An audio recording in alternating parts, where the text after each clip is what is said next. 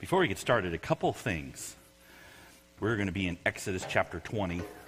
We're slowing down for the law.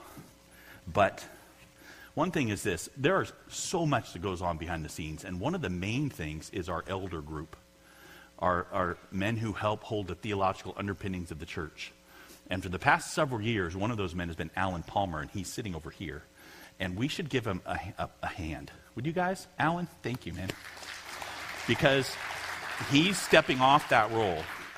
And uh, many other things going on. There's no failing, there's nothing. This is free to do that on and off. And, and so, man, so grateful for him and the way that he's held to the gospel for our church and continue to count him as a dear friend and brother. Grateful for you, man. We're also putting before the body, we're hoping to add several elders in the next months, but one right away we're putting before you. And how our church works is that we put men before you because they need to be qualified with 1 Timothy 3.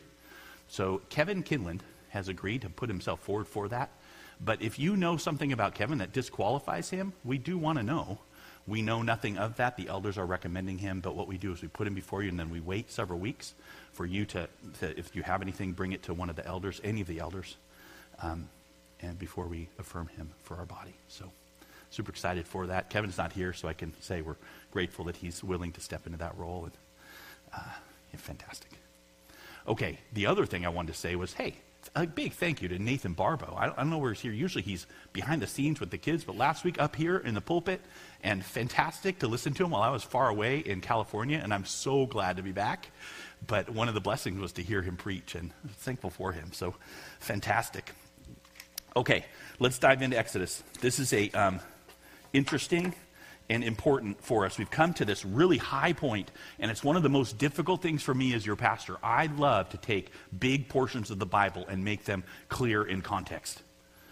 But for the next several weeks, we're going to take tiny portions of the Bible, but hopefully still in context. because this is so important for you and me. This, if you will, is the, one of the centers of your very Christian life, how you decide you're going to take and understand this portion of the Bible.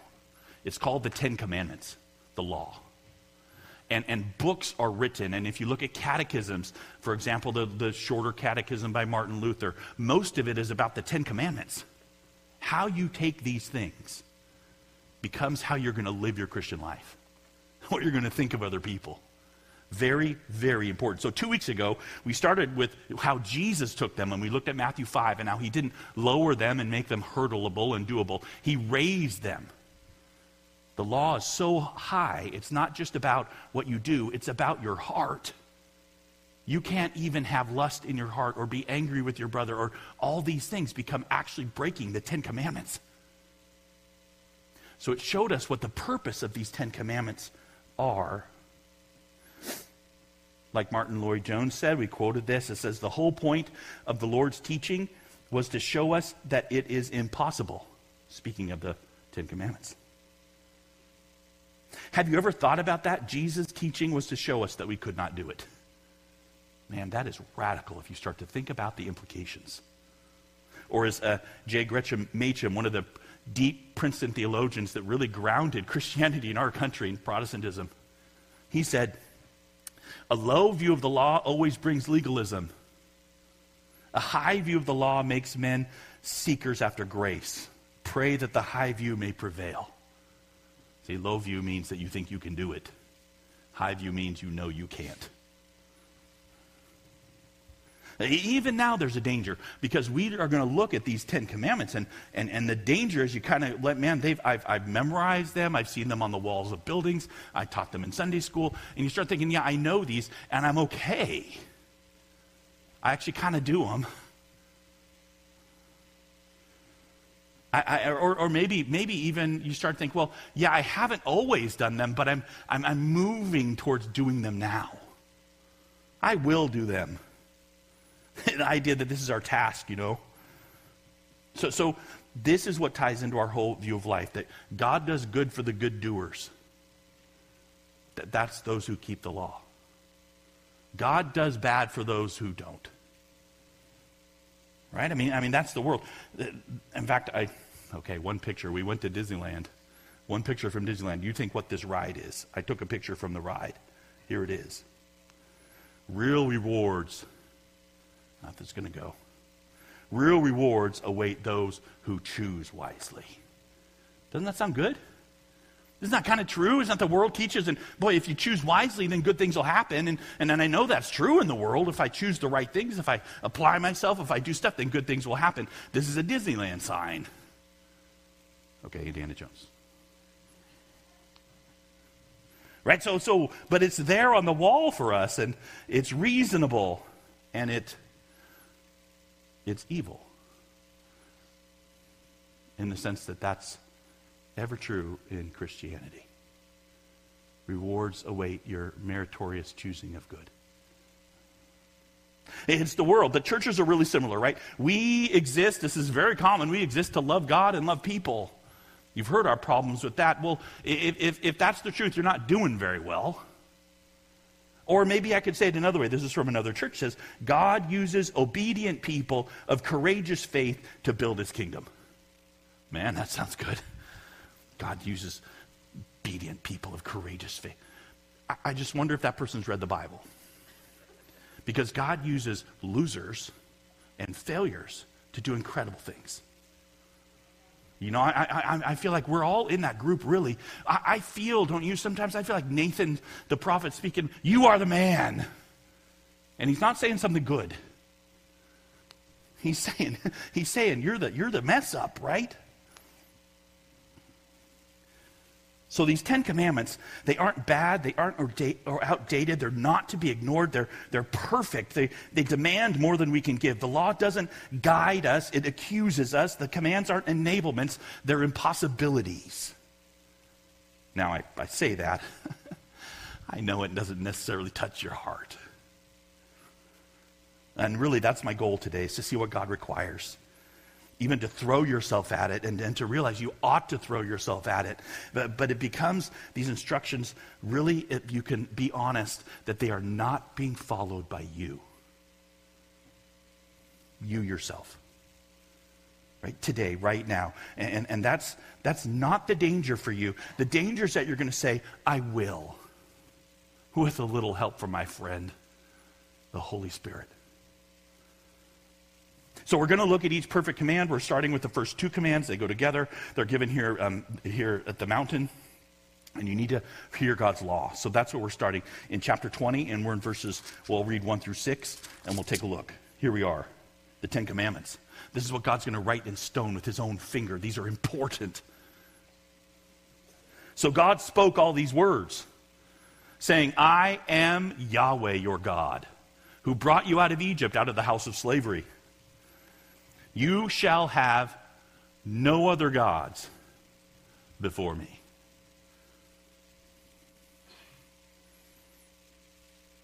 That's the first command. Failure to keep this is a failure to keep all of them. But it, it doesn't seem too bad. Does it? You shall have no other gods before you. I, I don't have other gods before God. I, I don't, I don't, I believe there is a God. I believe He's the God of Abraham and Isaac and Jacob. I believe He brought the people out of, uh, He's God. I, I, I'm, I'm good with the first commandment. And so I, I feel that. And then there's, there's this command You shall not make for yourself a carved image or any likeness of anything that is in heaven above, or that is earth beneath, or that's in the water under the earth Okay, I'm getting a little confused, but I, I, I, think I'm still okay. You shall not bow down to them or serve them, for I, Yahweh your God, am a jealous God, visiting the iniquity of the fathers on the children to the third and fourth generations of those who hate me, but showing steadfast love to thousands to those who love me and keep my commandments.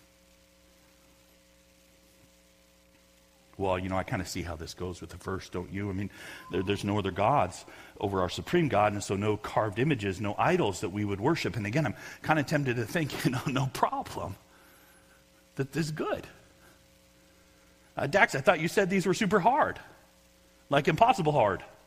But, but I don't make carved images. That's primitive stuff. Pagan cultures never, never bowed down to idols. I've never served them. I, I can't even tell you the names of the Greek gods. I failed Greek mythology in high school. I stay away from that stuff. Well, God is a jealous God, right? I get that part. If he will find you out, it's a little scary, but I'm comforted by the idea that I don't do this, so I'm in the clear. And, and before you join me patting myself on the back for not having family shrines or totem poles in my backyard, what is he really saying? What's, what's, what's going on, right? This is not about atheism. This is not about pagan practices that we don't do anymore. This is about idolatry? The first two commandments are about idolatry. We think this is a primitive people problem, most of us. If you're asking us to describe yourself with five words, nobody's going to pick idolater. I'll pick something else. So, but idolatry maybe isn't what you think it is. I mean, did you hear God? He said, don't have anything before Him. And idolatry isn't just about gold statues or carved images. It's not about having, having something that you worship in the closet. It, it, it's about having anything before God. This is a really big deal. Right? Tim Keller. Wonderful on this area. He's written books on it called Counterfeit God. Says the biblical concept of idolatry is extremely sophisticated. Idolatry is anything that gives your life meaning besides God. So it's not some far off pagan practice. David, it's never been. I mean, even, even three centuries ago, David Clarkson, a, a Puritan preacher, a good one, says of, of this, says, if we're, uh, few will own it, but nothing is more common than idolatry. John Calvin, you know John Calvin, he said the human heart is an idol making factory. oh, wait a minute. I get that you're saying it's deeper, but, but, but, but I, don't, I don't make idols. Okay, that's why we need a closer look. Right? Idolatry, it's there on the screen. It's the same thing. Anything more important to you than God? Is there anything more important to you than God? I'd like you to look for a minute in the mirror with me about how we live today. Not about how they lived thousands of years ago, not hundreds of years ago, however long it was. You now. Right? Do, do, you have anything before God? Anything more important to you so absorbs your heart and imagination more than God. They're mostly good things, right? Treasured things. Maybe it's your kids or your job or your dreams or your reputation or your work. But those are just words. And, and, and, and so think with me. We're constantly taking the good gifts of God and making them into our objects of worship. Again, you're going you're gonna fight this. You're going to say, No, I don't. I come to Sunday morning and worship, and worship is singing songs. No, and worship is not singing songs. Worship is worship, it's giving weight to something. What do you give weight to today? This is a big deal. I'm a really devoted mother, you might say. I pour my heart out as a realtor. I'm a person of integrity. What's, what's the thing that you grasp hard, you know? Our actions flow out of our hearts, and so our idols are at that level. They run deeper than you think. They are surface idols that you can grab on real easy, like money or possessions, right? Uh, health. But, but why, do we, why do we idolize those things? It gets deeper. Why do I cheat on my tax form? I, I don't think it's fair what they're doing. What's the whole concept of fairness to you? See, there's stuff going on underneath for why we do what we do. Why, why do you have to win? Why do you have to be right? All these things that we go in our hearts, and they're, they're because there's something deeper, and it's more important to us than God. I mean, it's dumb stuff, right? Because I know God tells me not to lie. But there I am, and my wife's looking at me. So, what do you have for lunch, Dax?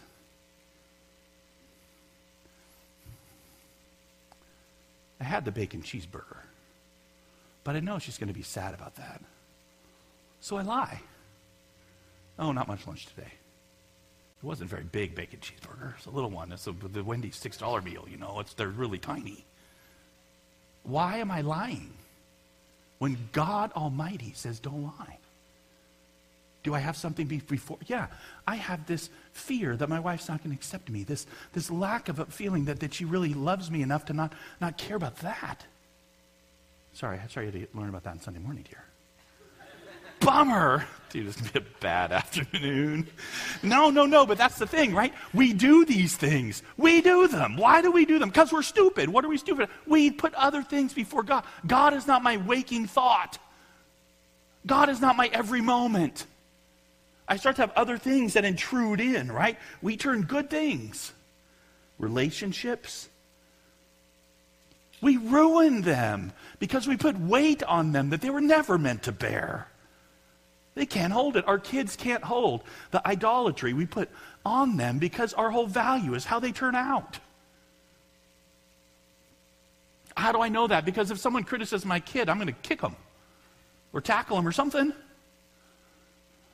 I, I, I, know. I, I start to have, I start to look, and it takes away our enjoyment of the good things because my sense of security, my worth, my safety, it's dependent on how my, my kids are doing or how my job's going or how people think of me. And, and, and, and yeah. Uh, this is true. You know, I've done marriage counseling for many, many years now. And over and over, one spouse is depending on the other spouse or something they can't give them, they can't be. That's a sign of idolatry, right? You're looking for other things to give you what only God can give you. You can't have anything before God. Maybe love is all you think you need. Maybe you think money changes everything. Maybe success will, will, will, solve any problem you have. Maybe power and position will, will, will conquer your problems. Lie, lie, lie. You worship them romantic love or overcome with the desire to be married. Family, you want your family to be successful and fine. Achievement and health and fitness and hard work, duty, moral virtue, individual freedom, personal affluence, some sort of fulfillment. I'm actually quoting to you from Tim Keller's book about different idols that he raises up. I wonder which ones have you. But I, I guarantee you that some of them do. I don't know you well enough to know.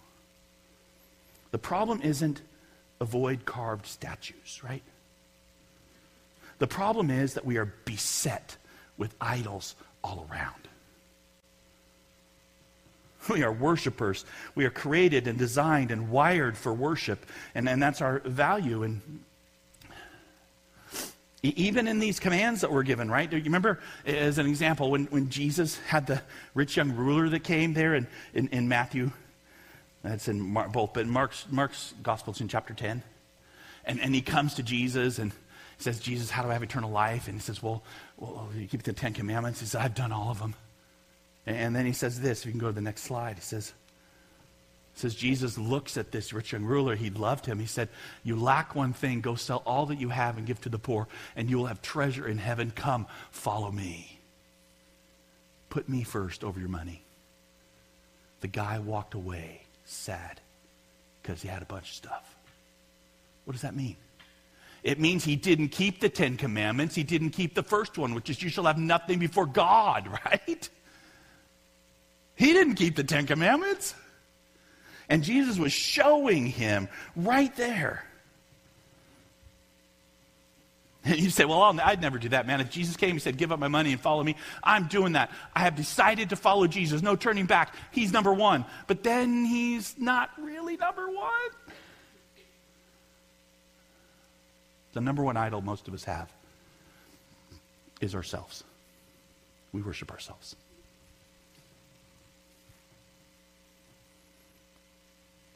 That's the deception in the garden, right? You can come. You can be like God. Here, here's something you can, your eyes can be open to the knowledge of how you can be like God. And so we get on this pathway to be like God and we start climbing ladders to be like God. You trust yourself. You trust your ability, your personality, your gifts, your smarts, your morality, your spirituality, your perseverance, your effort, your fruits. All of these things function as your real Savior. You depend on them for your value in your thinking Uh, sometimes it's the whole ball of wax. Sometimes what you're, what you're worshiping is, is, is obtaining a life that's, that's generally blessed and accepted, and then, and, and then all of a sudden circumstances slam you, some financial disaster, and your life changes like that. And you're devastated. Why? Because God shouldn't do that. God needs to act a certain way. This is the pathway many of us go down for self idolatry. God shouldn't act like that. I know what God acts like. It's this way, and the way becomes our God, and God has to follow his way. I have to find ways to excuse him for doing things I find wrong. One person lives and another dies. There must be a reason I can understand that makes sense to me. Cancer patients must have smoked. Car wreck people must have not kept up their car maintenance. Whatever it is, you try and rationalize things and not have God be God. Have God answer to your sense of fairness and justice. He has to follow the rules that I think he's made. This is also idolatry, right? You putting you before God. They got a good biblical example of that all over, but particularly a guy named Jonah. Remember him? Jonah's like God told him, go speak to the Ninevites and tell them about, you know, they're, I'm going to kill him. And oh, man, Jonah was so mad. He went the other way and goes down and down and down into the ship, eventually gets tossed overboard. And as he's floating down to the bottom, he prays this prayer. It's in Jonah 2 8. He says, Those who pay regard to vain idols forsake their hope of steadfast love. Now that's interesting because he hasn't been paying attention to vain idols. He hasn't been bowing down to Baal or to some other idol. He's been following himself and running from God, right? That's what he's been doing. And as he floats down, he's going, Oh man, forgive me, God. You're the only God. I won't put anything before. And God brings this fish along and spits him out. And he goes to Nineveh and does all this stuff. The story's not over. Eh, you know, it's actually really important that the story's not over. It's not this story of, oh, I was such a bad person, and then my eyes got opened, and I'm better now. Because there's Jonah, and he goes on the hillside after he's done all this stuff, and after he's prayed this prayer, and he realizes the only thing is the steadfast love of God and not idols. And he sits there, and God gives him this plant that comes over him that gives him shade, and then God takes it away. What is he? He's ticked. Why? God, what are you doing? Right? I mean, that's a bold thing that at least he said, but it's there for our, our understanding that we don't get better. We know this. I know I shouldn't have idolatry. I know I can't put anything before God. And yet I'm mad at him for not doing the things I think he should do. I wouldn't say it like that. I'm being kind of honest with you guys. Mostly I've wrapped that up with, well, God will be God. I'm just suffering here.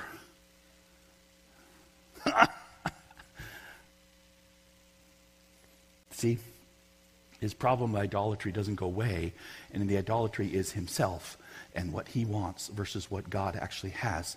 Because God has, if, if you would think about it, promised that he has us and we're his kids and we're his treasure. And anything that happens is in his hand.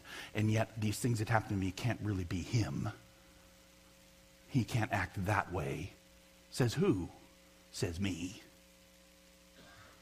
Funny you think that way.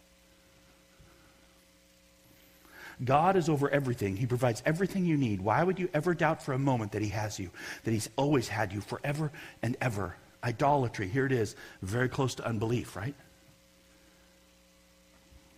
We want God to do what we want Him to do. We don't trust Him. He is not our everything. That's the mirror, and that's what it shows you, not, not just me, you. Right? That's idolatry because God is love and you still fear. God is love. Perfect love does what? Cast out fear. Why are you afraid? Because the fear, right? You often think of these idols and, and, even yourself in idolatry around what you fear the most. I'm not really talking about sharks or about dark corners, although you could make cases for that. What I'm talking about is, is, is normal stuff that actually moves you, not just makes your heart beat faster in a movie. Right? I, am I'm, I'm talking about if, if your greatest fear is rejection, then you worship approval. I got to get approval. If your greatest fear is suffering, then you're going you're gonna fight hard to avoid that. So comfort, right, becomes absolutely critical to you. If you fear uncertainty, you worship control. If you fear insignificance, you worship power. Man, if I had enough of my own ability to make choices on my own so other people couldn't hurt me, I'm going to get it. If you fear loneliness, then you worship relationships. You, you, they're so important for you to have people around you because, man, to be alone is the very worst thing you could ever have. Except you're never alone because God's with you always. Yeah, but God's not enough. Yeah, exactly. Yeah, you, if you feel failure, you'll, you'll worship achievement. You'll worship these things to rescue you, and then they reveal what has captured, captured your heart, and, and they reveal what? Idols. These are, this is the word I'm using idols. Idolatry. I tell you the truth, these commands in the Ten Commandments are impossibly hard if you would open your eyes to them. You are condemned because you continue to put your trust and your hope in the wrong things, even after conversion. By conversion, I mean you prayed the prayer. These are deep things, and they're wrong. They ought not be. You ought to be better. You ought and have a duty to have God first all the time. That means every time you open your eyes, every moment you take a breath, every thought that goes through your heart needs to be, oh, my God, He is everything. I should be tearing you away from your Bible to go to work because you just can't get enough of reading the Word of God. Not, not you made it through half an hour and you're so excited. I should never have a conversation that doesn't have your thankfulness at what God's given you moment by moment.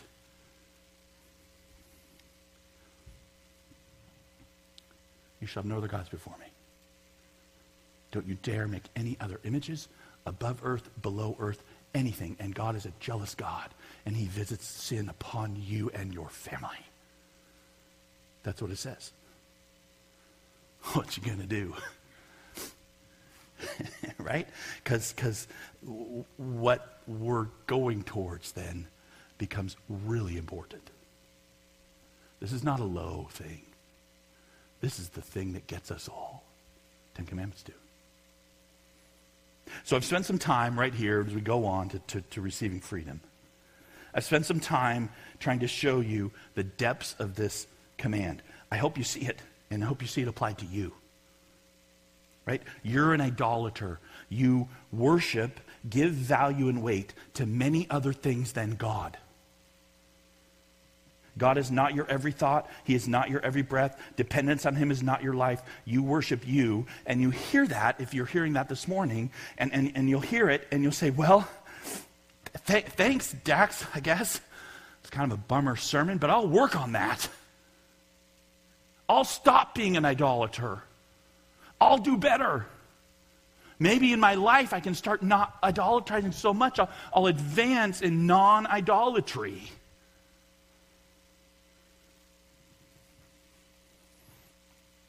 But idolatry is tricky.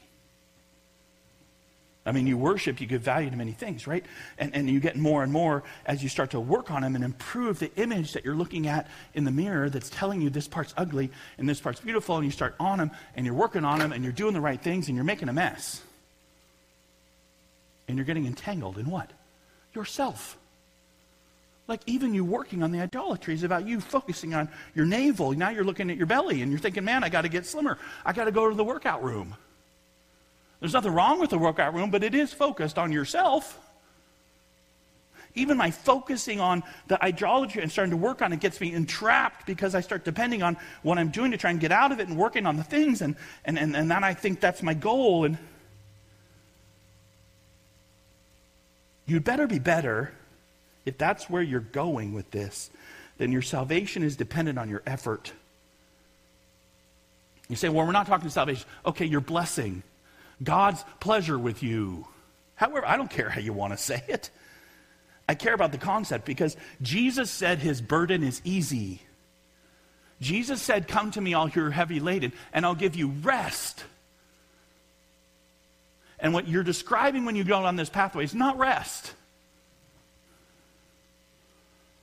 He means, right? When we come to Him, He gives us everything we need. Everything.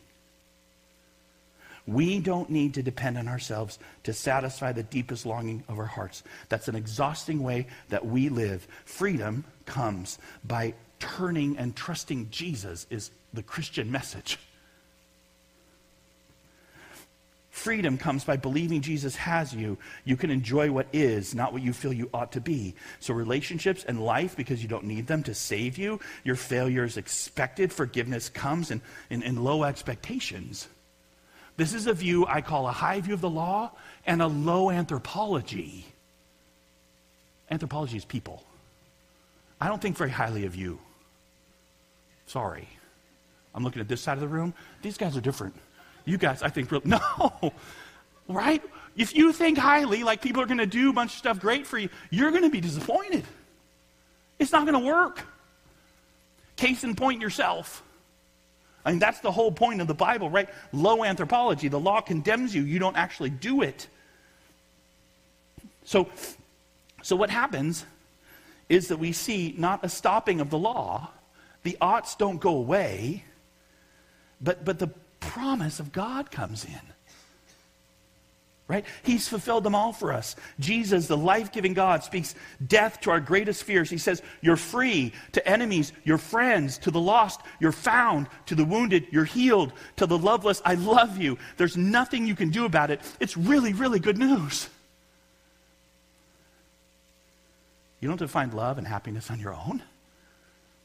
The law is this burdensome piece because of our assessment of our ability. That's the high anthropology part that's bad. But, but if you keep the law high and you realize you have low anthropology, we can't do it. not even with the Spirit helping, you know, I just need a little help from my friend.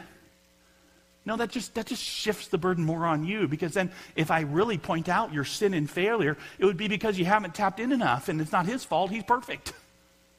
Just back to you again.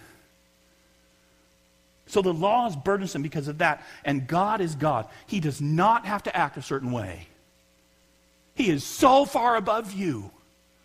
He is not limited by your standards or your thinking about what the Bible means. He is God. Sorry, that's me getting excited. Why am I excited? Because, because he has said what he's going to do, right? He promises that he loves you. We need to trust the promise. Everybody dies, and then resurrection happens. He provides that as He will, and that's okay. It's okay to work hard. It's okay to breathe and enjoy. It's okay to try and be the best you can be. But under all of this incredible reality of it is finished. He is your God, not you. None of it is necessary. What, what else do we need? We're foolish idolaters that, that, that sort of look to things that are infinitely smaller than Jesus to give us value. And even, even then, God loves us and says, Hey, look to me. And He's there. You get to lay things down if you'd like to. It's not about becoming, unless you think becoming is becoming dead. Come to Him and He gives rest. Idols are grace stealers because they create unreality. We are longing not for what God's doing, but the pride of what we want to be. Make no mistake, dear family, God is at work on you. And He is God. You will not stop Him. He promises good to you. It is coming. The gospel is good news for us, not by us. We appear in the stories, you know, but as sinners rescued. the time for a couple, but you got to hear. So, so, so think it through with me. Just the stories of the Old Testament are about this. Go to Genesis with me. I was talking to a good friend about this this week, and, and we are talking about the, the Joseph story. Remember how Joseph and he goes down to Egypt, and his brothers they were going to kill him, but instead they put him in a in a pit, and then they sold him into slavery, and he went down as a slave to Egypt. Think about the people reading that that book. They are the tribes their great great great grandparents are listed there as the baddies. They're the bad guys. They're the people who actually uh, wanted to kill their brother, eventually sent him into slavery. And Jacob, who loved, loved his kid. And for 40 plus years, they're hiding that sin. Think about the guilt of them always making sure they don't talk. Think about the dad going, How I miss Joseph and wish he was okay. Oh, if only Joseph was here. Silence from the kids. 40 years. Think about that sin that they hid and the horrible life they had. And then finally, think about the years later when they go down to Egypt and, and, and, and what's happened by the hand of God through their sin is not now that Joseph isn't just alive, he's now essentially the king of Egypt. By who? The hand of God. God did what he wanted. There's a Savior. It's, it's actually in spite of these brothers, and yet it's for these brothers. And that's the message of the gospel. Not, oh, and they managed to change their ways. After three months of realizing they had misled their father, they decided, oh no, actually, their dad was just as much a sinner as, as any of them. He favored the kid over his other kids. Is that good? No. It's stories of horror, and here's God working through them, and it's fantastic. And this is the Bible saying, You guys are idolaters. You're sinners. And yet, look at how I love you. Look at what I've done. Freedom is when the resources of the gospel smash any sense of need to secure anything Jesus hasn't provided for you. I bring my sin. I can enjoy your love and acceptance of me. I don't need it. Oh, and I say that, but I do need it. I want it. I long for it. Yeah, I'm an idolater. I didn't escape it. I'm just telling you the truth. And we're failures. Jesus did not say, Come to me to rescue, to rescue the world. You. Man, I sure hope that Dax comes to me so I can rescue the world. He rescued me. Right? He didn't say, Come to me so that I would improve myself, that I would accomplish, accomplish some task. He said, Come to me and I'll give you rest. Rest from trying to do all this stuff. The Christian life, this is adjusting to your freedom that Jesus actually did it all for you. We're reminding ourselves because we forget and we're still idolaters. If we could see how radically free we are, man, our fears would, would fall away. We would have no fears. Therefore, we would not seek after this stuff that tries to assuage our fears. Okay, I'm probably going too long, but I tell you, it's just clean, clear stuff at the end of the day that Jesus is everything and, and that the, the Ten Commandments are meant to push you to Jesus being everything. So, for example, he, here's one last example we'll be done. It's from Romans 5. Therefore, Romans 5, Paul writes, As one trespass led to the condemnation for all men, so one act of righteousness leads to justification and life for all men. For by the one man's disobedience, many were made sinners. So by the one man's obedience, the many will be made righteous. We know this. This is the basic substitutionary atonement of Jesus for you and for me. That Adam pushed us all, that we, we are aware of our sin, and we sin, so we die. But here comes Jesus, and by his action alone, we are made righteous. Nothing that I do. Right? The, the, the, and so, one pastor I know, I love these little lists. He, he made this little list. So he went this way. Listen. The first Adam's sin brought thorns to us. The last Adam bore thorns for us. That's Jesus, right? The first Adam substituted for God. The last Adam substituted himself for us. The first Adam sinned at a tree. The last Adam bore sin on a tree. The first Adam brought condemnation. We realized the law and we're bad. The last Adam brought salvation for mankind. Trust him, he did it.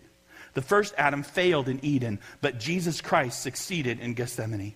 Adam's selfishness in Eden took life from you and me, but Jesus' suffering and selflessness in Gethsemane gives life to us. We put ourselves where only God deserves to be, and He puts Himself where we deserve to be. Think through the wonder of that with me this morning. This is the message of Christianity. If it's anything else, we are totally, totally sunk. right? We put ourselves where only God deserves to be. That's called idolatry. And what's our salvation? He put himself where we deserve to be on the cross.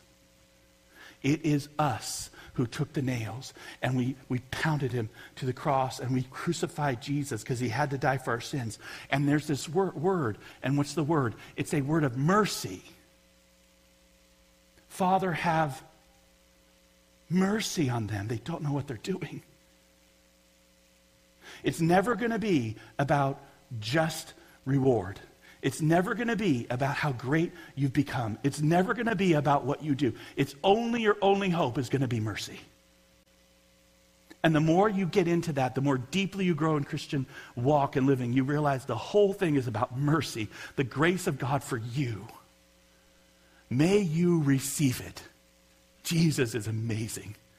May you see this law is perfect and right and true to drive you to that cross, to receive this great Savior, that we might actually live. Okay, that's the first two commandments. We'll get eight more.